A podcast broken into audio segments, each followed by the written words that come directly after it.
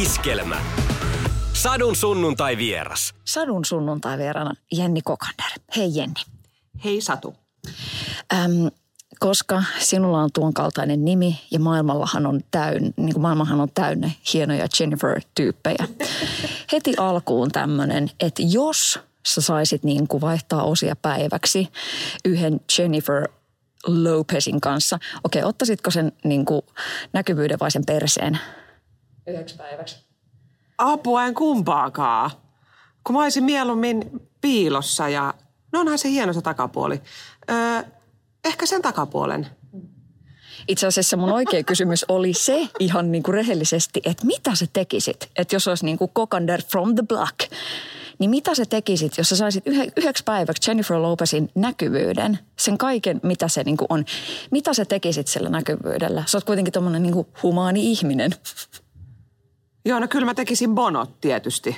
Totta siis kai. totta kai.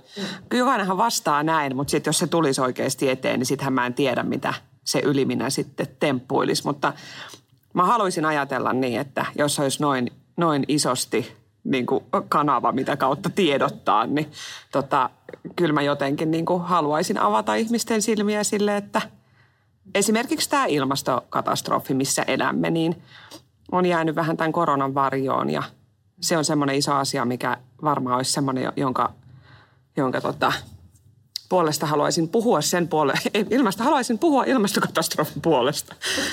haluaisin saada ihmisille tietoisuutta siitä, että miten pystyy itse vaikuttaa. Joo. Miten sun mielestä esimerkiksi sun ammattikunnan edustajat, niin voiko siihen li, niin kuin tuoda jotain, että et kun tulee niin kuin näkyvyyttä tavallaan, on, on esiintyjä, on, on niin kuin taiteentekijä, niin sitten tämmöisiä niin kuin muita juttuja. Miten sä näet sen asian? Että esimerkiksi pitäisikö bonoilla enemmän? Pitäisi ehdottomasti bonoilla enemmän. Mm. Nythän on siis hienosti Suomessakin näitä tämmöisiä isoja hyvän tekeväisyyskonsepteja, jotka on ottanut niin kuin viihteen ikään kuin avukseen, että on tämä maailman tärkein ilta Unicefin ja nyt Putous All Starsissa on Pelastakaa lapset ry niin kuin kaverina ja, ja tota, että näitä on niin kuin paljon näitä tällaisia yhteistyökuvioita. Niin se on musta hienoa, että osataan niin kuin ottaa se, se viihteen kone niin kuin hyvän tekemisen käyttöön. Se on itselle tosi palkitsevaa. Mä ajattelen, että musta ehkä siistein juttu tässä julkisessa työssä on se, että pystyy, niin kuin, pystyy olemaan – kasvot ja ääni tärkeille asioille. Se on mulle tosi iso juttu. Onko se silleen, että, että kysyykö niin kuin isot pomot, että hei, onko tämä näyttelijä X sulle ok, että tässä on tämmöinen hyvän tekeväisyyskulma, vai, vai tota, niin, tuleeko se jotenkin siinä, niin kuin, että, että no tämä on nyt sitten, että totta kai tässä ollaan myös niin kuin tämmöisellä kulmalla, että sitten kun on tämmöisiä projekteja. Ai siis, että kysytäänkö, että suostutte olemaan mukana, jos tässä on myös pelastakaa lapset. Niin, siis se just sitä, että miten se tuodaan esille niin kuin tommosessa No siis noihan on tuotantoyhtiöiden juonimia kuvioita, noi tommoset isot yhteistyöt. Ja me tekijäthän lähdetään niihin tietysti niin kuin, tai ainakin omalta kannaltani ajattelen, että me lähdetään niihin tosi mielellään. Mm. En mä tiedä, mä oon ollut nenäpäivääkin tekemässä, niin mulla oli kyllä siellä semmoinen olo, että ei kukaan siellä ollut silleen niin kuin mitenkään vastentahtoisesti, vaan, vaan päinvastoin silleen, että on etuoikeus, että saa olla mukana tekemässä jotain nenäpäivää sehän on semmoinen win-win situation, että siinähän saa myös itselle sitä sellaista, että, että saa sanoa, että mä oon hyvä tyyppi, kun useinhan julkisuudessa me niin kuin potkitaan nilkkaa, niin siinä saa niin kuin silleen rehellisesti olla silleen sanoa, että hei mä oon hyvien puolella. Mm. Niin se on tosi palkitsevaa ja kivaa ja mä ainakin lähden riemusta kiljuen kaikkiin näihin mm. juttuihin mukaan. Ja oon yrittänyt puhua siis paljon kertoa niistä niin kuin omista jutuista, mille sitten, että mitkä ei ole kenenkään muun ikään kuin tuottamia juttuja. Että meillä on esimerkiksi Planin kautta kaksi kummilasta otettu jo ennen tätä mun julkista elämääni, niin sitten mä oon yrittänyt niin kuin siitä viestiä tuolla, että miten palkitsevaa ja hienoa ja miten mä ajattelen sille kasvattajana, että mulla on kaksi lasta, niin miten helppo ja hyvä tapa se on niin kuin näyttää lapsille, että maailmassa on muunkinlaista elämää kuin tämä meidän tämmöinen hiukan kermaperseinen elämä täällä. Mm. Mutta onko siinä mitään niinku dilemmaa tavallaan sen, sen puolesta, että sitten, että kun on noi, niinku aidosti, että, että mä haluan tuoda tämmöisiä asioita esille ja, ja niinku tavallaan tuoda sitä sanaa, niin sitten se, että no mitäpä toi nyt tuossa julkisesti tuossa puhuu. Siis hyvä, hyvä, että tekee, mutta pitääkö siitä nyt sitten kalastella pisteitä? Onko tätä vielä olemassa sun mielestä? En mä tiedä, en mä ole ainakaan nähnyt. Ei mulle kukaan tullut kyseenalaistaa sitä, että, että onko mä oikeasti niiden asioiden takana. Ei, ei. Musta se on aika vanha-aikainen ajattelu. Kyllä varmaan ihmiset ja ihmiskunta on mennyt sen verran paljon eteenpäin, että tämmöisissä asioissa ei tarvitse nillittää, että vaikka tuntuu, että kaikesta muusta pitää toisiin just potkin nilkkaan, niin ei mulla ole tullut semmoista, että jaa, Greenpeace, oletko todella sitä mieltä, että valaita pitää suojella? Ei, niin kuin, ei, ei sitä ihmiset kyseenalaista. Tai sitten en mä tiedä, onko mun someseuraajat fiksumpia kuin muiden, en mä tiedä. No mutta hei, sitten on hyvä, koska sit, niin. sitten niin kun toi ehkä tuo ö, enemmän pontta sille, että kannattaa niin kun oikeasti puhua asioista, että pitäisi enemmän bonoilla. Taas Kyllä. palataan siihen. Joo, joo. Bonoilu on hyvä ja bonoilu kunniaan, ehdottomasti. Mm. Musta vähän velvollisuuskin, että jos on niin kuin julkisuuden ihminen, niin jos ei sitä käytä, niin se on vähän silleen, mitä, missä arvosi ovatkaan. Että musta on outoa, jos joku, jolla on isosti, isosti somekanavat vaikka käytössä, niin ei koskaan niin kuin ota mitään tämmöistä hyvän tekeväisyysasiaa esille. Että kyllä se musta on myös, musta se julkisuustyö tuo myös tietynlaisia velvollisuuksia ja yksi on se just, että olla hyvien puolella. Hyvä muuten, kun tämä tuli puheeksi, mun tuli heti semmoinen, että nyt täytyy toimia, että mun täytyy heti laittaa jotkut somepostaukset aiheesta, että oon mä yrittänyt puhuukin ja niin kuin, sille, että tuoda esille sitä, miten omassa elämässäni toimin niin kuin suhteessa just tähän ilmastonmuutokseen ja muuhun, mutta että tuli, tämä oli hyvä keskustelua, koska nyt tuli se, että Aa, pitää tehdä vielä enemmän. Mm. Joo. Sadun sunnuntai vieras. Sadun sunnuntai vierana Jenni Kokander. Sulla on nyt tosi niin monet verkot vesillä. Sulla on nyt myöskin kirjailijan vuosi, koska mm. esikoiskirjasi on ilmestynyt äh, Sukupuuttoon kuolleiden planeetta. Onnea siitä nyt ennen kaikkea. Voi kiitos. Mitä kirjailijan vuosi? Sitten se sattuu olla just tämmöinen poikkeuksellinen vuosi, niin miten sä oot niinku sillä miettinyt universumin suhdetta suhun, että sille, että sit kun sulla on just tämmöinen niin kirjailijavuosi, johon liittyy niin kuin paljon kaikenlaista niin kuin erilaista, niin mm. sitten tuleekin tämmöinen vedenjakaja. Niin. En mä ole jotenkin nyt osannut ajatella tätä, tätä koronakatastrofia niin kuin sille itseni kautta, tai että miten mulle nyt sattui näin.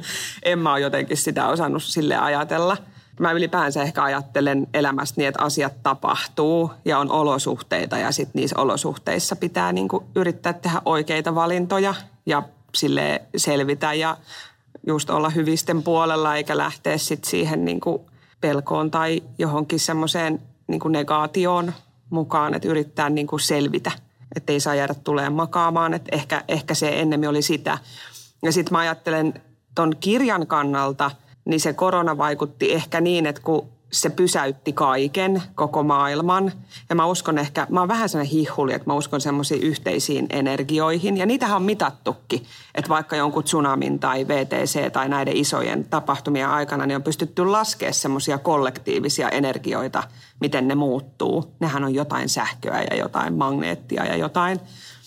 Niin tota, että et siis, et mä uskon siihen, että et sen aistii semmoisen globaalin ison asian, niin kun kaikki pysähtyi ja kaikki me oltiin jotenkin saman hämmennyksen äärellä, ja mä just silloin kirjoitin tuota kirjaa, niin mä luulen, että se jopa syvensi sitä mun ajattelua ja sitä mun, just sitä olla olosuhteissa ja olla hetkessä ja kuunnella, mitä mun sisältä tulee. Ja se kirjahan tuli siis tosi helposti ja mutkattomasti siihen paperille. Että se, ei ollut, se kirjoittaminen itsessään ei ollut vaikea prosessi, vaan että ehkä se kaiken pysähtyminen, se kollektiivinen hämmennys, niin sai mut vielä enemmän luovaan tilaan. Että se niinku käynnisti mussa semmoisen, me ollaan eläimiä kuitenkin loppujen lopuksi sen selviytymis, sen, että nyt täytyy toimia ja tehdä. Ja kun mä oon luova ihminen, niin mulla se tuli sormista paperille sitten tuon kirjan muodossa tosi isoja teemoja tuossa kirjassa. Miten sä sitä niin kuin itse voit jotenkin paljastaa sitä tähtipölyä siitä, että mistä tarinat ovat tulleet. Miksi nyt oli aika tälle? Mä ajattelen, että tarinat tulee aina niin kuin ympäröivästä maailmasta ja just näistä olosuhteista. Toki niissä on mun sisäisiä liikahduksia ja ajatuksia ja arvomaailmoita sit mukana. Mutta et mä kirjoitin ton kirjan semmoisella metodilla, että kun mä oon näyttelijä – niin mä ikään kuin asetuin niiden mun romaanin henkilöiden nahkoihin ja tarkastelin maailmaa sit niin kuin heidän silmiensä läpi. Et siellä on paljon, että vaikka kirja on niin kuin fiktiota, niin siellä on paljon semmoisia lähtöjä, jotka on mun omasta elämästä. Et siellä on esimerkiksi semmoinen mammutin poikainen, joka on löydetty Siperian ikiroudasta, niin sille on tosielämän tämmöinen tarttumapinta, kun kävin isäni kanssa katsomassa Dipolissa vuonna 1985 tämmöistä Siperiasta löytynyttä Dima mammutin poikasta. Niin se on ollut mulle itselle tosi voimakas semmoinen kokemus, joka on määritellyt mua ihmisenä, että millainen mä oon. Että ilo ja suru on aina niin kuin yhdessä. Että silloin kun on tosi hyvä olla ja on niin kuin maailman onnellisin, niin silloin itkettää. Että, se, että kun tunteet läikkyy yli, niin se on niin kuin parasta. On se sitten niin kuin hyvää tai huonoa. Että mä oon semmoinen suuri melankolian ja haikeuden rakastaja ja siinä hetkessä, kun mä oon sen 40 000 vuotta vanhan mammutin poikasen viisivuotiaana Dipolissa nähnyt, niin mä muistan, että mä itkin ja nauroin yhtä aikaa. Olin silleen, että tämä on kauneinta, mitä mä oon koskaan nähnyt. Ja oon kirjaankin sitten kirjoittanut ihan suoraan sen, sen kokemuksen, että kun mä mietin silloin pienenä, että miten se voi, että kun se on vähän niin kuin vaahteran lehti, kun se on semmoinen niin kuin hapero ja ruskea, mutta sitten se on kuitenkin joku, joka on joskus elänyt ja sitten se on kuollut sukupuuttoon, että mitä se tarkoittaa. Ja koko kirjan siis otsikko Sukupuuttoon kuolleiden planeetta on tullut mun pojan, pojan pohdinnoista siitä, että mitä tapahtuu kuoleman jälkeen – me puhuttiin siis dinosauruksista ja sukupuutosta ylipäänsä ja sitten se kysyi, että miten ne on kuollut sukupuutta ja mä yritin sitten kertoa jostain meteoriiteista ja niin kuin, mutavyöryistä ja muusta ja sitten se, että no mutta minne ne on mennyt, että eihän ne siellä mudan sisällä voi enää olla tai jään sisällä ja ja tota, sitten mä yritin jotenkin niin kuin jotain kuoleman jälkeisestä elämästä ja näin. Ja sitten että ei, kun äiti, nehän on siellä sukupuuttoon kuolleiden planeetalla, että – siellähän on kaikki mammutit ja dinosaurukset. Et siellä mä tiedän, että on sellainen planeetta, johon menee kaikki rakkaat, että sinne mekin mennään joskus. Niin sitten se oli jotenkin semmoinen, koko kirjan teema on se, että ihmiset miettii aika perimmäisiä kysymyksiä ja sitten just tällä tekniikalla, että olen asettunut erilaisten ihmisten nahkoihin, niin mä oon saanut itsekin erilaisia vastauksia näille kysymyksille, että ehkä se kirjan jollain tasolla on kirjoittanut myös helpottamaan omaa kuoleman pelkoa. Hmm. Hei, kuinka paljon läikky yli, kun kävit tuommoisen keskustelun jälkikasvun kanssa ja tulee tuommoinen, että hei, et sinne mekin sitten mennään, koska tässä niin kuin äitinä, just kun kuuntelee, niin silmät kostuu. Joo, Vilho on ihan nero. Se on siis, se on semmoinen mun mä aina sanon, että lapset on parhaita opettajia ja semmoisia niin kuin viisauden tuojia, niin Vilho on kyllä semmoinen, jonka, jonka päästä tulee parhaat läpät. Että se on, se on silleen, että välillä itse on silleen, että miten toi on voinut tulla musta. Joo. Satu, sunnuntai ja vieras. Sadun sunnuntai vieras. Sadun sunnuntai vierana Jenni Kokander. Miten sä äitiys sua niin on muuttanut? Oletko se sitä pohdiskellut? No musta oli ihanaa, kun mun jotkut semmoiset ystävät, joilla vielä ei ole ollut lapsia, oli kauhean huolissaan, kun mä tulin ekan kerran raskaaksi, että että meneekö kaikki nyt pilalle, että musta tulee äiti, että kaikki hauskuus loppuu siihen. Niin sitten oli jotenkin ihanaa, kun ne on, niistä on tullut niin kuin mun lasten ystäviä ja mikään niin kuin tavallaan hauskuus ei ole loppunut, vaan se on vaan lisääntynyt, että, että se on vaan muuttanut ehkä muotoaan ne illanvietot sun muut. Mutta että, että mä, ja just, että, että ne on sanonut, että ihanaa, että sä et muuttunut miksikään, että sä oot ihan sama Jenni kuin ennen lapsiakin. Ja itse ajattelen niin, että, että se muutti kaiken ja ei mitään. Että lapsethan tuo semmoisen ihanan rytmin elämään. Mä rakastan sitä rytmiä, että kaikki tapahtuu niin kuin tavallaan vähän samalla tavalla. Sille päiväni murmelina musta se on ihanaa. Ja sitten just se, että lapsilta koko ajan niin kuin oppii ja tajuu kaikkea. Ja nyt kun mulla on teini-ikäinen tyttö tai 13-vuotias tyttö, niin jotenkin semmoinen, että ehkä tämä maailma voi pelastua, kun on noin fiksuja. Ja vähän tullut myös se semmoinen rock'n'roll tuli Suomeen, tiedätkö, että tajuu olevansa vähän mummo.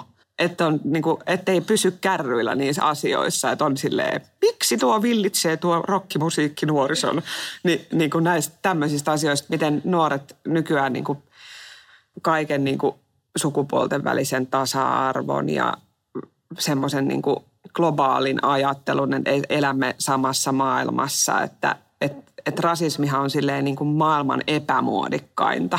Niin se on jotenkin ihanaa, että ne on niin fiksuja ja että tajuu itse olevansa vähän tippunut silleen kärryiltä jopa siinä, miten hyväksyviä ja älykkäitä ja miten ne niin kuin tajuaa, missä maailma menee. Mutta niinhän se kuuluu ollakin. Mehän ollaan vähän niin kuin se, se just se ketjun silleen vähän, vähän jo hapantunut kerma. Mm. Joo. Oletko tehnyt jotain semmoisia niin kuin, tavallaan lupauksia itsesi kanssa siitä, että kun musta tulee äiti, niin päätit sä jotain itse silloin, kun oli niin kuin aika täynnä? Ehkä mä ajattelin jotenkin ennemmin just niin päin, että mä en kadota niin kuin itseäni tai rupea niin kuin näyttelemään mitään äitiä. Että mä oon niin kuin minä edelleen ja että mä haluan kasvattaa mun lapset niin kuin mä itse koen oikeaksi ja säilyttää niin kuin omat itselle tärkeät asiat ja semmoiset ohjenuorat. Että et jotenkin se, se aika paljonhan se äitiys nykyään on semmoinen suoritus ja hirveästi on kaikkia blogeja ja kaikkea, missä neuvotaan, miten kasvattaa ja miten nukutetaan ja pitääkö imettää ja pitääkö rokottaa. Niin ehkä mä just ajattelin päinvastoin niin, kuin niin että mä yritän säilyttää itteni enkä niin kuin, ja kuunnella itteeni, että, mikä, että mä oon mun lasten paras asiantuntija, että, että en mennä niin kuin sille liikaa siihen, siihen juttuun mukaan, että miten mä nyt suoritan tämän parhaiten, koska sitähän hirveästi on sitä sellaista, sitä semmoista, että ihmiset kokee semmoista jotain niin kuin alemmuuden tunnetta tai epäonnistumista tai niin sehän nyt on ehkä vaarallisinta kasvattajalle, jos se on niin kuin epävarma suhteessa lapsiinsa tai kokee olevansa huono äiti. Eikö se nyt ole kaikista kauheinta? Eikö se, että mä ajattelen, että mä oon hyvä tyyppi ja mulla on niin semmoiset oikeanlaiset elämän arvot ja just mä oon hyvisten puolella ja mä oon hyvä äiti, niin eikö se nyt ole parasta, mitä voi antaa lapsille? Niin itse olen kanssa niin tosi paljon miettinyt sitä, että minkä takia, se on sellainen mantra, mitä niin kuin äidit hokee, että kun mä koen, että mä oon niin huono äiti. Sitten kun mietin itse silleen, no ei, ei mulla nyt ole niin kuin oikein ollut sellaisia hetkiä. En mä nyt viitti niin kuin itse ruveta tässä loputtomiin piiskaamaan, etsimällä etsimään. Niin että joku mikä on mennyt ihan, ihan vihkoon, siis tiedätkö. Niin. Että et kyllä mä tiedän olevani hyvä äiti. Mm. Ja sitten mä voin sanoa sen myös ääneen. Ei se tee musta niinku yhtään niin. huonoa ihmistä tai jotenkin, että, että onpa niinku tolla nyt jotenkin. Niin. Toi on olevinaan. Saat varmaan tästä kiinni. Saan hyvinkin, mm. kun sitten toi aiheuttaa myös sitten semmoisen, että – että voi kokea jopa huonoa omaa tuntoa siitä, ettei koe huoma, huonoa omaa tuntoa. Että se menee niin, kuin niin överiksi jo se sellainen, että jostain on pakko olla paha olla. Niin se on musta ihan käsittämätöntä, mutta sitähän toi kaikki some ruokkii koko ajan. Että kun siellä arvostellaan toisia ja jotenkin etsitään koko ajan sitä jotain heikkoa kohtaa, mihin niin kuin tökätä – niin se on jotenkin musta vaan ni, niin kuin hirveintä. Mutta sitten musta oli ihanaa, just kun nämä nuoret on niin fiksuja, niin tota, nuoret on niin fiksuja. Mä kuulostan sellaiselta niin kuin 102-vuotiaalta. Kohta kaadetaan kahvit tassille. Joo, kyllä. Sokeripala hampaiden väliä ja sitten siitä välistä ryystetään. Mm roll tuli Suomeen. Joo, mutta tyttäreni pyysi, että, tai siis mä sanoin sille, että pitäisikö mun tehdä TikTok. Kerran Janne Katajakin tekee, niin, että mä haluan tehdä TikTokin. Ja sitten se niinku auttoi mua siinä, että pyysi laittaa kaikki oikeat hashtagit, tai neuvoi, ei pyysi, vaan neuvoi laittaa kaikki oikeat hashtagit ja näin. Ja, ja tota, sitten mä olin laittanut sen ja sitten se, se aina kertoi mulle, että nyt on näin ja näin monta katselukertaa ja hyvin vetää tämä sun TikTok. Mä oon yhden klipin sinne laittanut. Niin sitten mulla tuli kauhean, mä sanoin, että ai siinä on kommentteja. Että voiko siihen, ai siihen voi laittaa kommentteja. Että en mä halua lukea niitä kommentteja. Että jos siellä on jotain niin kuin inhottavia juttuja, että en mä halua lukea mitään kommentteja. Niin sitten sai mulle, että ei, ne, ei täällä ole mitään inhottavia. Että kato tämä ketju, että kato, nämä on tosi kivoja. Niin siellä oli sellaisia, että siellä oli pari jotain negatiivista, niin ne muut oli heti ne muut kommentoijat oli laittanut, että älä välitä Jenni noista heittereistä, että noi on ihan tyhmiä. Ja niin kuin, että ne asettu jopa niitä pari, sille tuhat kommenttia, joissa oli kaksi tyhmää, niin nekin sai lokaa ne tyhmät kon, ko, niin kommentit siellä päällensä. Ja mä olen, että ihanaa, jos tämä on näin. Toki se ei aina mene näin, mutta et, et sattu tämmöinen aines nyt siihen kommenttikenttään, jotka niin kuin oli jopa silleen, että älä loukkaannu, noi on typeriä, kun ne haukkuu niin voiko se oiskin viesti siitä, että se olisi muuttumassa niin päin, että se on just epämuodikasta se nilkkaan potkiminen. Mä niin toivoin, että se menisi näin päin. Ehkä me ollaan me keski-ikäiset homekorvat, niin ennemmin niitä, jotka arvostelee toisia, kuin toi nuoris, noi nuorisolaiset. Sadun sunnuntai vieras. Tuossa sun kirjassa puhuttiin rappiosta ja niin kuin tavallaan, että et juo itsensä legendaksi ja niin kuin niin. tämä tämmöinen näin. Niin, eh, Jenni Kokander, mitä on olla rappiolla 2020? Että jos nyt Hassisen kone nykäsisi sillä niin kuin uuden rappiolla biisin, niin mitä se nykypäivänä on? Et nythän se ei ole enää niinkään sitä viinan vetämistä. Niin, Niin kuin se on epämuodikasta. Mä ajattelen ehkä, että se rappio on siinä, että rupeaa niin kuin barbiksi tai keniksi liikaa. Et kun se on ehkä se, milleen, milleen mä itse ajattelen, että maailma muuttuu niin kuin muovisemmaksi. Että se, milleen pääsee niin kuin tähdeksi tai julkikseksi on se, että sä maalaat niin kuin maailman semmoiseksi niin ihan vartiotorniksi, että ne Instagram-kuvat on niin käsiteltyjä, että siellä ei ole niin kuin todellista maailmaa enää niin kuin ollenkaan. Ja että kaikki on niin siloteltua ja sellaista tarkoituksenmukaista ja ihmeellistä, että se, se on, niin kuin, se on semmoista niin kuin, ihan kuin se olisi joku semmoinen niin kuin, no, piirretty, tehty kuvit, kuvitusta. Se ei ole totta ollenkaan. Muovia, Barbie, Ken. Niin se on ehkä se rappio. Silleen mä ajattelen, että se on se, se, niin kuin, se mi, mihin ihmiset, minkä alle ihmiset nyt jää ja katoaa. Että aikaisemmin ihmiset dokas itsensä hengiltä, niin nyt ne niin kuin filtteröi. filtteröi itsensä hengiltä ja se sielu kuolee sieltä sisältä kokonaan. Ehkä. Sinä kun siellä julkisuuden valokeilossa olet, niin miten siellä viihyt siellä? No mä viihdyn niin kuin mun töissä tosi hyvin, että mä rakastan mun työtä. Ja jotenkin mä oon tosi kiitollinen, että mä saan tehdä sitä niin monella tapaa, että mä saan olla noissa isoissa viihdeohjelmissa ja tehdä tuommoista niin koko perheen viihdettä, että lauantai-iltaisin kylpytakeissa syödään lihapiirakkaa ja katsotaan sitä semmoista höpsis-pöpsis huumoriosastoa.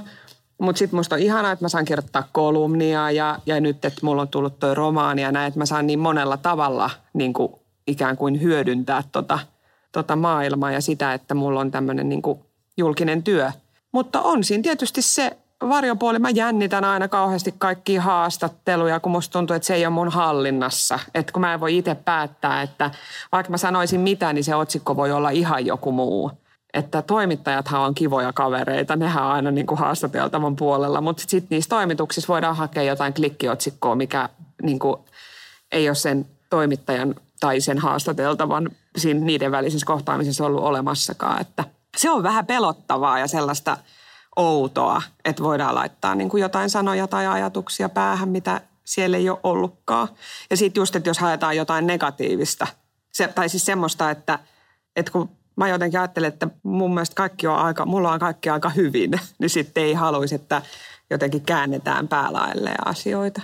Mm. Et se on semmoinen, kun sitä ei hallitse. Kaikki hallitsematonhan on vähän pelottavaa. Mm. Niin se on vähän semmoista pelottavaa, mutta en mä ihmisiä pelkää. Siis tämä julkisuus ei ole tuonut mulle niinku semmoista, että mua haittaisi yhtään se, että mut tunnistetaan. Ei se mua häiritse yhtään, kun mä saan tosi paljon vaan kaikki, niinku, kohtaamiset on kivoja. Ei, ei, ei mulla tule mitään niinku sellaista hirveät moskaa. Että aina on ehkä siis se, se just kun, no toi some, klikkimaailma – se, mihin media on mennyt, että haetaan vaan sitä, että avaa, klikkaa, klikkaa. Että sillä jutulla ei ole niinkään väliä, kunhan se on se otsikko myyvä. Niin se on se, mikä it, itsestä on vähän pelottavaa. Mielestäni toi on niin tosi kiinnostavaa, että just sille, että, että, että, ei mua haittaa, että ihmiset tunnistaa. Kyllä niin kuin näin keittiöpsykologina sanon, että se kertoo kyllä susta tosi paljon, koska monihan sanoo, että, että sit se on tosi ahistavaa, kun meet ostaa niin kuin nakkeja tai että meet perheen kanssa kylpylään ja sitten siellä jengi niin kuin tunnistaa ja että, että tavallaan niin kuin kokee sen tosi ahdistavaksi. Niin, mm. niin se, että vo, mit, voiko siihen itse vaikuttaa, että miten ihmiset tulee sun niin kuin iholle, kun on, on sellainen naamasta tunnistettava tyyppi? No, mä voin puhua tietysti vain itseni puolesta, että, että mä, mä pidän ylipäänsä ihmisistä. Siis niin mä, mä, oon sellainen, mä elän niin kuin sosiaalisista tilanteista ja mä saan siitä niin kuin virtaa, että mä saan jutella ihmisten kanssa. Että se, se on ehkä tämmöinen lajityyppikysymys. Että mä ymmärrän todella hyvin, että kun on ihmisiä, jotka muutenkaan ei ole sosiaalisesti silleen avoimia tai että niillä on niin kuin paljon tiukemmat rajat, niin onhan se, että joku tulee sun lähelle tai haluaa jonkun selfien tai vaikka koskee, niin se voi olla ihan niin kuin tosi hurja juttu, mutta et, kun mä ylipäänsä musta on kiva jutella ihmisten kanssa, niin siksi mua ei haittaa. Ja ehkä siinä on se, että aika hyvä, ihmiset aika silleen hyvillä pössiksillä tulee mua lähestymään, että mä en ole kokenut mitään semmoista, että mua jotenkin mulkoiltaisi vihaisesti tai, tai jotenkin näin. Ehkä oudo, se on outoa, kun joskus ihmiset niin katsoo tai voi osoittaa sormella, että tuolla on toi Jenni Kokander. Ja sitten ne ei tule sanoa mitään. Niin se on musta, oh, että sit mä niin voin hymyillä, että moi. Että mä oon, niin, kuin, niin se on musta outoa, kun mä oon ihan niin kuin, tavallinen ihminen niin kuin, tai ihminen. Niin musta se on outoa, että jos tulee semmoinen olo, että noi kattoo mua ja osoittaa mua ikään kuin mä olisin joku just ei-todellinen. Niin se on, siitä tulee semmoinen outo olo. Mutta ei sekään nyt ahdistavaa ole, se on vaan outoa. Mutta eikö tuossa ole sit myös se, että sit siinä voi lipsahtaa sinne, että no mä oonkin vissiin vähän jotenkin eri porukkaa kuin että et nyt mua niin kuin vähän osoitellaan ja silleen, että onko mä nyt jotenkin vähän siistiätkö sillä että voihan siis sitten lähteä johonkin vähän vikasuuntaan laukkaamaan se, se julkisuusjuttu. Ehkä niin voi käydä, mutta mä en ole kokenut niin. Mulla on varmaan niin voimakkaasti jotenkin se, että kun mä oon siviilissä, niin mä oon minä. Ja sitten kun mä oon töissä, kun mä oon näyttelijä kuitenkin, niin mä esiinnyn. Mä oon siellä niin kuin, mä laitan niin kuin työhaalarit päälle, kun mulle laitetaan ne tekoripset ja tekotukat päähän ja mä menen johonkin Masked Singerin paneeliin höpöttelemään Janne Katajan kanssa. Niin se on niin kuin mun työhaalari. Niin sitten kun mä oon siellä kaupassa, niin mä oon niin kuin minä. Niin ei, ei se kyllä ainakaan toistaiseksi ole mennyt sekaisin. Sitä paitsi just toi perhe ja arki ja kaikki tämmöinen maadottaa niin hyvin, että ei siinä pääse niin hämmentymään siitä, kuka mä oon, kun, kun se on aika semmoista hektistä. Satu, sunnuntai ja vieras. Sadun sunnuntai vieras. Minkälainen vastuu on sun mielestä niin kuin julkisuudessa olevilla ihmisillä. Sitten tavallaan, että just vähän niin kuin jo puhuttiin tuosta, että, että ne, joilla on paljon niin kuin, että some-influencerit, että, että olisi hyvä, että, että siellä nostetaan asioita esiin. Mutta just se, että, että on niin kuin, nimi on tuttu ja naama on tuttu, ollaan monissa jutuissa mukana, niin mikä se vastuu on, että sitten tavallaan kun siviilipuolella voi tulla jotain. Meillä kaikilla on niin kuin, me ollaan ihmisiä ja kaikkea, niin mikä se vastuu on ja miten, miten niin kuin asioista pitäisi jotenkin sitten kommunikoida? Tarviiko selitellä siviilitekemisiään? Joo, siis totta kai kaikilla ihmisillä on vastuu. Ei vain julkisuuden ihmisillä, vaan että jos sä oot tehnyt jotain, mitä pitää selitellä, niin sit korjaa käytöstä.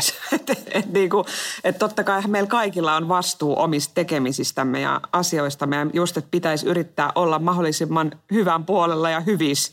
Että ei saa törppöillä tietenkään. Mutta sitten jos sattuu jotain asioita, niin sitten täytyy niinku ottaa vastuu ja mennä eteenpäin ja oppia niistä virheistä. Että – että totta kaihan se on niin kuin, en, en mä ajattele, että julkis, julkisessa työssä olevilla ihmisillä olisi joku erityisrooli, vaan me ollaan ihmisiä kaikkea. Meillä on ihan samat ikään kuin semmoiset moraalisäännöt kaikilla, että kyllä meidän kaikkien pitää niin kuin yrittää elää silleen mahdollisimman hyvin ja olla kivoitoisillemme ja hyvän puolella. Että, et en, en mä niinku usko, että julkisuuden ihmisillä on mitään niinku erityistä semmoista, mutta sitten niissä sellaisissa asioissa, kun tämä tässä yhteiskunnassa on tietysti paljon mätää ja maailmassa on mätää, niin niistä pitää pitää meteliä, niistä asioista, jotka niinku eriarvoisuudesta ja kaikesta siitä kamaluudesta, mitä tapahtuu koko ajan, että ei nyt pumpulissa pidä elää. Olla vaan silleen, mä oon hyvissä ja hyvän puolella, mun ei tarvi ottaa vastuuta mistään, vaan että eletään globaalissa maailmassa – kaikki, että rajat on ilman piirrettyjä viivoja ja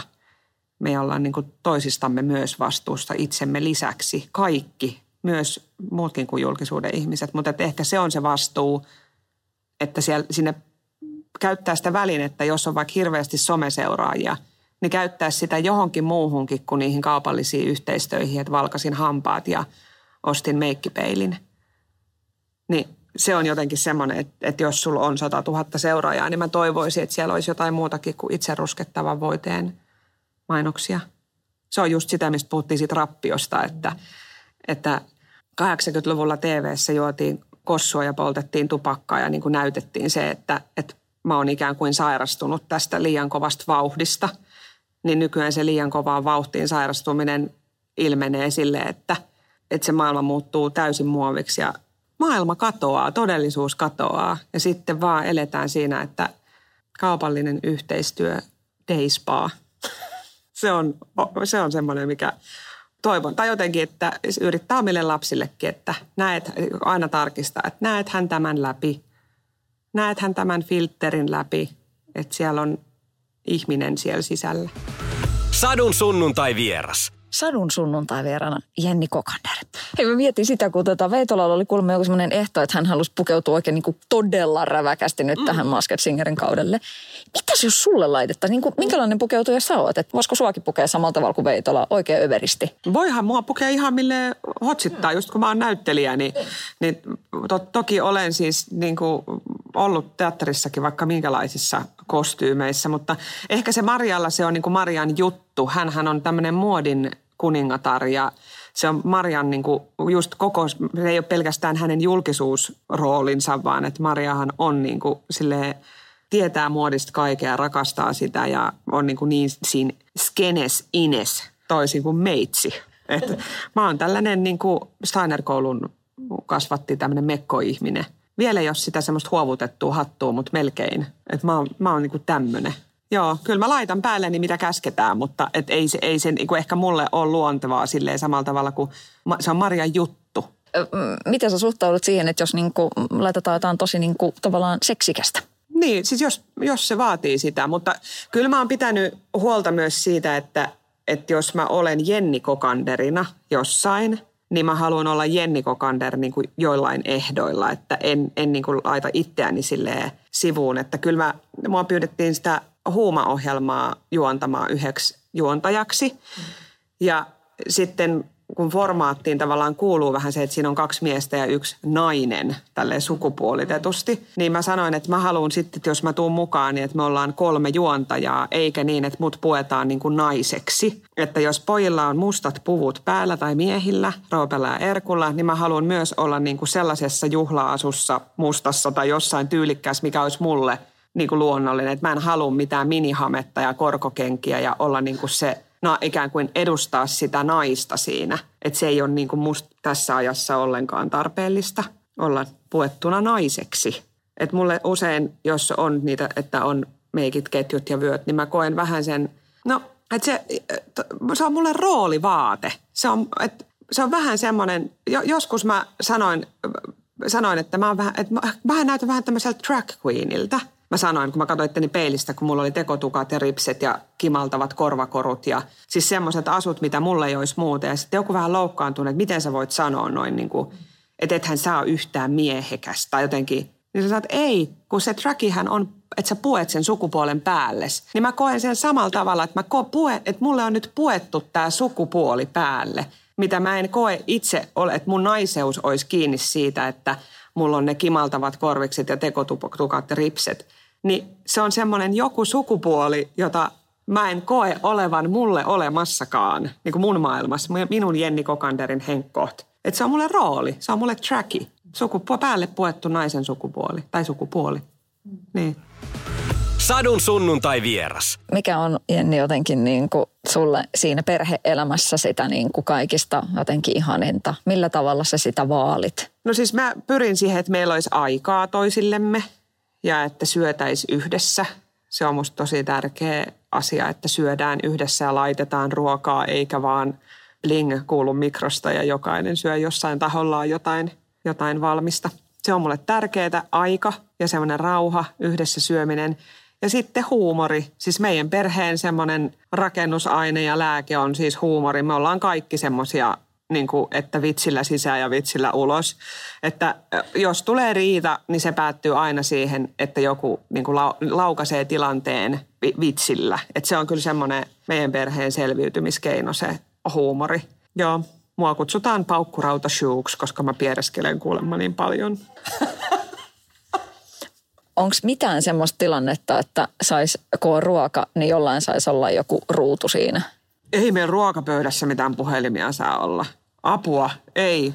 Siis sille joo, mun pojalla on semmoinen, että jos ei ole just sitä, että syödään yhdessä, vaan että muut on jo syönyt tai on joku kiire lähtö ja sen pitää nopea syödä, niin se kysyykin aina, että syödäänkö yhdessä vai saako katsoa jakkaralla telkkari. Sillä on sellainen niin pieni jakkara, että sitten jos on just se, että mä valmistelen jotain lähtöä, ollaan vaikka johonkin mökille tai johonkin lähössä ja silloin, että sen pitää syödä lounas, niin sille laitetaan sille jakkaralle se lounas ja sitten se saa katsoa telkkaria, kun se syö. Mutta se, on niin kuin so, se on aina sopimus ja erikoistilanne, että, että ruokapöytään ei kyllä koskaan eikä muutenkaan, ei siis, ei meillä ole semmoisia, että mä voin aina pahoin, jos mä huomaan, että kaikki räplää puhelinta. Niin sit Se on, no se on myös semmoinen ehkä, mistä mä hermostun. Jos mä huomaan, että, että jotenkin, että kaikki on mennyt sinne jonnekin virtuaalimaailmoihin, niin se on semmoinen, mitä mä en, musta se tuntuu pelottavalta. Mä en tykkää. Meillä ei ole mitään peliaikaa eikä sellaista määriteltyä, vaan meillä on määritelty niin, että, että jos ne yhtään ottaa ne pelit vallan tai jos yhtään tulee napinaa siitä pelaamisesta, niin sitten ne otetaan pois. Et sit se, se on semmoinen, mitä mä en siedä yhtään. Just se nillitys. Niin jos, jos ei sillä ykköselle sillä, että mä sanon, että nyt puhelin pois, niin jos se puhelin ei lähde, niin sitten se lähtee mieluummin viikoksi. Sadun sunnuntai vieras. Sadun sunnuntai vierana Jenni Kokander. Syy, miksi olemme tänään täällä, on lasten elokuva. Mm. Risto Räppäjä ja Väärä Vincent. Minkälainen suhde sulla on lasten elokuviin että pikkasen ehkä pitää niin kuin tavallaan tuoda se, että tämä on nyt lasten elokuva. Mutta tota mm. niin, millaisia lasten elokuvia tässä maassa tehdään näin niin kuin 2020-luvulla? Ristoräppäjät on ollut ihan järjettömän kovia hittejä. Kyllä, nehän on niin kuin suosituimpia elokuvia, katsotuimpia elokuvia nämä lasten elokuvat Suomessa tänä päivänä. Ja siis eikä suotta. Tehdään niin kunnianhimoisesti ja hienosti, että ei kyllä jää yhtään – niin kuin aikuisten kulttuurin jalkoihin. Että se, se itse tekijänä ajattelen, että se on se, just se paras asia, että ei tarvitse mennä tekemään niin kuin lasten kulttuuria, vaan että nyt tehdään niin kuin ihan sitä oikeaa kulttuuria ja sivistystä ja ollaan niin kuin sydän kädessä ja tosissaan. Kyllä. Ja siis Sinikka ja Tiina Nopolahan ovat siis neroja. Nämä käsikirjoitukset pitää sisällään niin kuin koko elämän. Että niissä on opetuksia – miten olla ihminen. Sitten ne on hauskoja ja sitten varsinkin tämä Väärä Vincent nyt niin on vielä todella jännittävää. Et mä katsoin tämän mun kahdeksanvuotiaan pojan kanssa ja se oli aivan jännittynyt. Mun piti aina välillä niin kuin tarkistaa, vähän tökätä, että onko se niin kuin, kun se meni niin syvälle siihen, että se tuijotti vaan ja näkyy, että se on niin, kuin niin syvällä siinä tarinan imussa, että, että siis se on nerokkuutta, jos pystyy rakentamaan tuommoisen maailman kuin noin Opolat on rakentanut näiden ristoräppäjä koko tämän niin kuin saagan ympärille, että kunnia olla messissä ja elvytä. hän on tietysti ihan unelmarooli tämmöiselle hömppäherralle, kun se on siis niin kuin, se on niin hyvin kirjoitettu, kirjoitettu hahmo, että siinä ei tavallaan tarvitse kun laittaa noin releet päälle ja lähtee sekoilemaan. Mm. Mutta jotenkin niin siistiä, että, että sinä sä oot kyllä niin kuin saanut tehdä monenlaisia rooleja. Oliko se niin kuin sulla toiveena silloin, kun olet alalle päätynyt, että voi kun pääsisi jotenkin laajasti tekemään vai mitä sä ajattelit silloin näyttelijy, näyttelijän työstä? No siis teatterikoulussa mä ajattelin olevani siis suuri draamanäyttelijä ja itkin kaikki roolit läpi ja mä oon ollut semmoinen niin runotyttö ja vakava syvissä vesissä kyntäjä niin kuin aina. Ja ehkä toi kirja tuo musta myös sitä sitä maailmaa sitten nyt ihmisille näytille. Mutta sitten vikoina vuosina tajusin sen koomikkouden, että se mun tosikkous ja vakavuus onkin ehkä semmoista havainnointikykyä ja ihmiset nauraa sille, kun mä oon tosi tosissani. niin sitten mä jotenkin ymmärsin juuri tämän naurun ja itkun käsikkäin kulkemisen, että, että kun läikkyy yli, kun vetää niin kuin napit ihan kaakossa, niin siitä syntyykin sitten komedia – jos se havainto maailmasta on oikea. Että jos siinä on se tosi ja se ilo ja suru ja kaikki ne asiat jotenkin tiivistettynä ja sitten vielä napit kaakkoon, niin sitten se on aika hauskaa. Joo. Miten paljon tota, se sitä alun perin, niin kuin, oliko sulla joku vaihtoehto B olemassa vai onko se ollut ihan selkeää, että susta tulee näyttelijä? Mulla oli montakin vaihtoehtoa. Ö, tota, ihan pienenä sanoin, että musta tulee isona leijona ja sitten musta piti tulla opettaja ja kuvaamataidon opettaja, kuvataiteilija. Pyrin kuvataideakatemiaankin joskus ehkä 16-vuotiaana. En päässyt siis edes niiden näyttötöiden, kanssa, näyttötöiden jälkeen siis pääsykokeisiin. Niin lahjakas olin sitten tällä saralla, mutta tota, siis monta asiaa on niin kuin sille sivunnut, että pitä, olisiko toi hyvä juttu. Mutta sitten kyllä se näyt, mä oon 13-vuotiaana alkanut harrastaa näyttelemistä, niin kyllä se oli niin kuin yksi semmoinen – semmoinen vahva, vahva polku, mitä ehkä voisi kulkea. Sitten tuli oikeita ihmisiä, jotka ohjasi sitten sinne teatterikoulun pääsykokeisiin ja onneksi menin ja onneksi pääsin. Kyllä musta on hienoa olla näyttelijä, mutta olen myös kiitollinen siitä, että saan kertoa tarinoita niin kuin muillakin tavoilla. Että kyllä mä jotenkin koen sen, että tämä kirjan kirjoittaminen ja kirjailijuus – Kuulostaapa hienolta. Kirjailijuus. Ihan absurdilta. Joo, niin, niin tota, että se, se on siis ehkä mulle luon, luontaisin tapa sit kertoa jotain semmoisia niinku, semmosia, niinku omimpia juttuja. Ja on siinä kirjassa jotain, vaikka se on vakava, niin on siellä, mun kustannustoimittaja sanoi niin ihanasti, kun mä kysyin siltä jossain vaiheessa, että onko nyt liian orpo kompastui sirkkeliin tyyppinen tyylilaji. Niin se sanoi, että ei ollenkaan, että vaikka se on surullinen ja haikea, niin siellä taustalla laulaa koko ajan sellainen pieni lintu. Miten ihanasti sanottu. Ja sitten mä olin, että no hyvä, semmoisen kirjan mä haluan kirjoittaa. Että jos se on surullinen ja haikea, mutta taustalla laulaa pieni lintu, niin musta se, on, se lintu on ehkä just se ilo, mistä en halua päästää irti. Ja semmoinen, että kaikki järjestyy. Mm. Hei, tuleeko lisää kirjoja kuule? Tulee, joo. No. Kyllä, joo. Siis tota, nyt on tämä syksyn viihderänni ja kun tästä pääsee kuiville vesille, niin sitten mä alan taas kirjoittaa. Joo, ihanaa. Tarinat on jo silleen ihan niin kuin tuloillaan ja koko ajan niitä pyörittelee ja miettii, että mun oli vaikea tuossa saada kolumnia kirjoitetuksi, kun meinasi tulla jo kirjan maailmaa sinne kolumni-osastoonkin. Niin se on ihanaa, että on tuommoinen väline, että pystyy niin kuin ulostamaan näitä asioita itsestään. Joo. Millainen sä oot, että kun sä oot siinä niin kuin moodissa, sit tulee ding ding ding, äiti, missä on mun tää ja tää ja tää. Mm. Silleen, vai meneekö sulla hermo niin kuin tilanteessa? Ei, mulla ei, mulla ei mene tommosessa tilanteessa hermo. Mulla menee hermo silloin, jos on niin kuin kiire ja, tai mä, mä en kestä nillitystä. Mä, se on niin kuin ainoa, mikä mut saa, mä, mä oon niin kuin, Mä suutun kyllä. Mä oon semmoinen nollasta sataan impulsiivinen ihminen, mutta mä en suutu siitä, että joku tulee kysyä, että koska on ruoka tai voitko auttaa matikan läksyissä, vaan mä suutun siitä, että jos valitetaan, jos kun mä oon tehnyt sen ruoan kirjoituksen keskellä ja sitten sanotaan, että miksi ei voi olla makaronilaatikkoa, niin sitten se on silleen, Aa, se on mulle, ja ylipäänsä semmoinen kaikki epäkunnioittava – semmoinen nipottaminen ja nillittäminen on semmoinen, mikä mua hermostuttaa. Että musta lasten pitää kunnioittaa omia vanhempia. Mä oon aika lepsu äiti, mutta sitä jos mulle niin isotellaan, yritetään olla niin pomoja, niin sitten maharajailu on meillä kiellettyä. Satu, sunnuntai ja vieras. Sadun sunnuntai vieras. Jenni Kokander, Sadun sunnuntai vieraana. Mä tiedän, sä oot innokas palapelien ystävä. Mm mistä tekemästä siis sketsihahmosta tekisit semmoisen tuhannen palan palapeli. Siis niin, että, että siitä niin kuin, että, että tehtäisiin mistä hahmosta ja sitten sinä sen ilolla rakentaisit. Ei, mä haluan kaikista sketsihahmoista semmoisen palapelin. No ehkä Irma Rönköstä, koska Marimekon unikkokuosi, niin se saisi vielä siihen palapeliinkin. Joo. Saanko palapeliä rakentaessa syödä jotain? Ei, nehän lähmääntyy ne palaset sitten. Ei mun mielestä ehkä palapeliä tehdä syödä mitään. Ehkä teetä voi olla tai lasi viiniä, mutta ei, ei mitään voikkuleipiä. Kuinka monen viinin jälkeen voidaan rakentaa? no mä en ole kokeillut sitä, että missä se raja menisi. Mä oon varmaan vaan yhden lasin joskus ottanut. En muista ainakaan. Joo. Sehän voi olla, että se vaan lisää luovuutta.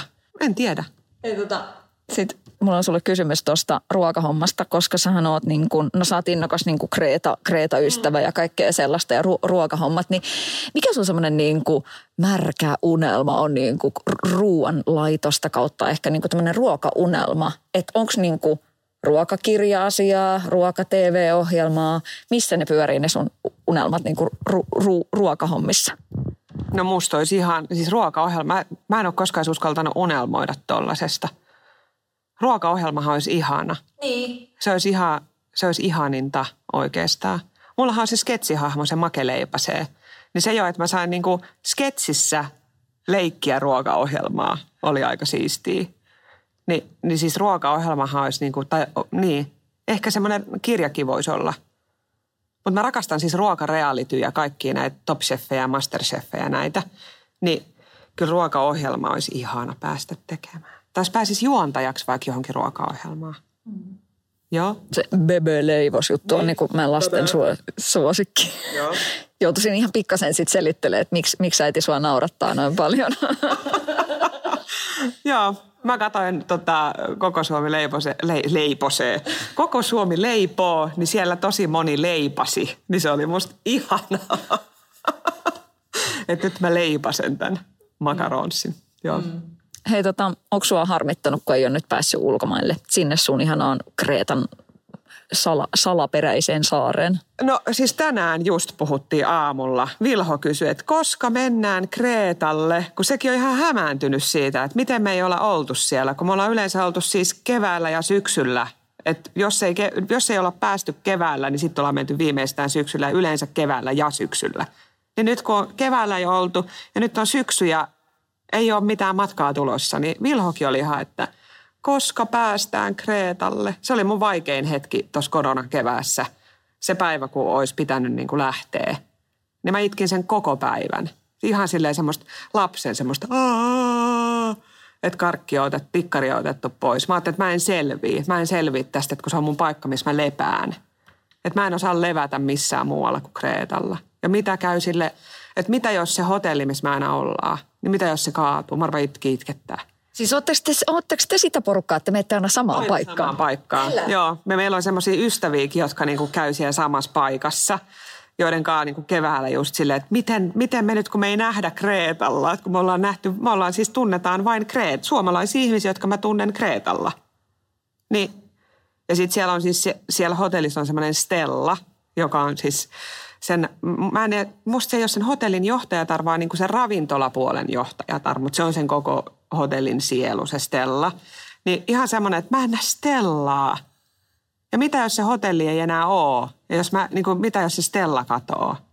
Kuka letittää mun tyttären tukan aamupalapöydässä ja tuo mulle sen, just sen oikein valkoviinin oikeaan aikaan ja hymyilee ja halaa ja. Niin. Mut mi- miten tuohon sitten se ilmastosta huolissaan olla se, että lentää että kuitenkin säännöllisesti? No sit pitää maksaa tietysti ne kompensaatiot. Mä en ihan tiedä, miten sekään toimii, mutta mä yritän muuten elää niin, kuin niin sniidusti, että mä ajattelen, että jos kaksi kertaa vuodessa lentää, ja yritän siis, mä, mä yritän olla lentämättä mitään niin kuin keikkareissujakaan. Että mä ajan pitkät matkat autolla mieluummin kuin meen sitten. Meillä on kaasuauto. Joo. Ja yritän niin kuin kaikessa sille olla tosi sniidu, jotta pääsisi just Kreetalle kerran vuodessa – ja sitten maksaisi ne kompensaatiot. Mutta on se, on se sniikkiä ja kyllä sitä pitää miettiä. Kyllähän tämä, nyt tämä korona tavallaan on opettanut sen, me selvittiin tästä keväästä ilman sitä Kreetaa, että onko se semmoinen asia, mistä voisi vielä karsia. Sitä pitää miettiä. Meidän kaikkien pitää kyllä niin kuin isosti miettiä. Muuten tämä maailma katoaa. Tai maailmahan ei katoa. Siitä mä mun kirjassakin kirjoitan, että maapallohan, siis maailman loppuhan ei ole se, mitä tässä pitää pelätä. Maailmahan ei lopu, vaan siis dinosaurukset antoi joskus meille tilaa tulla, kun he kuolivat sukupuuttoon. Ja jos me ihmiskuntana kuollaan sukupuuttoon, niin ei maailma kuole. Sitten tulee uusia. Se ehkä jotain voi helpottaakin, ettei ole niin iso kuin ajattelisi ja tärkeä. Niin. Mutta pitäisi meidän ehkä pystyä suojelemaan toisiamme ja tätä, tätä maailmaa, missä nyt eletään – Tähän on hyvä päättää sillä niin kuin. Kiitos Jenni. Kiitos paljon. Satu, sunnuntai ja vieras. Sadun sunnuntai vieras.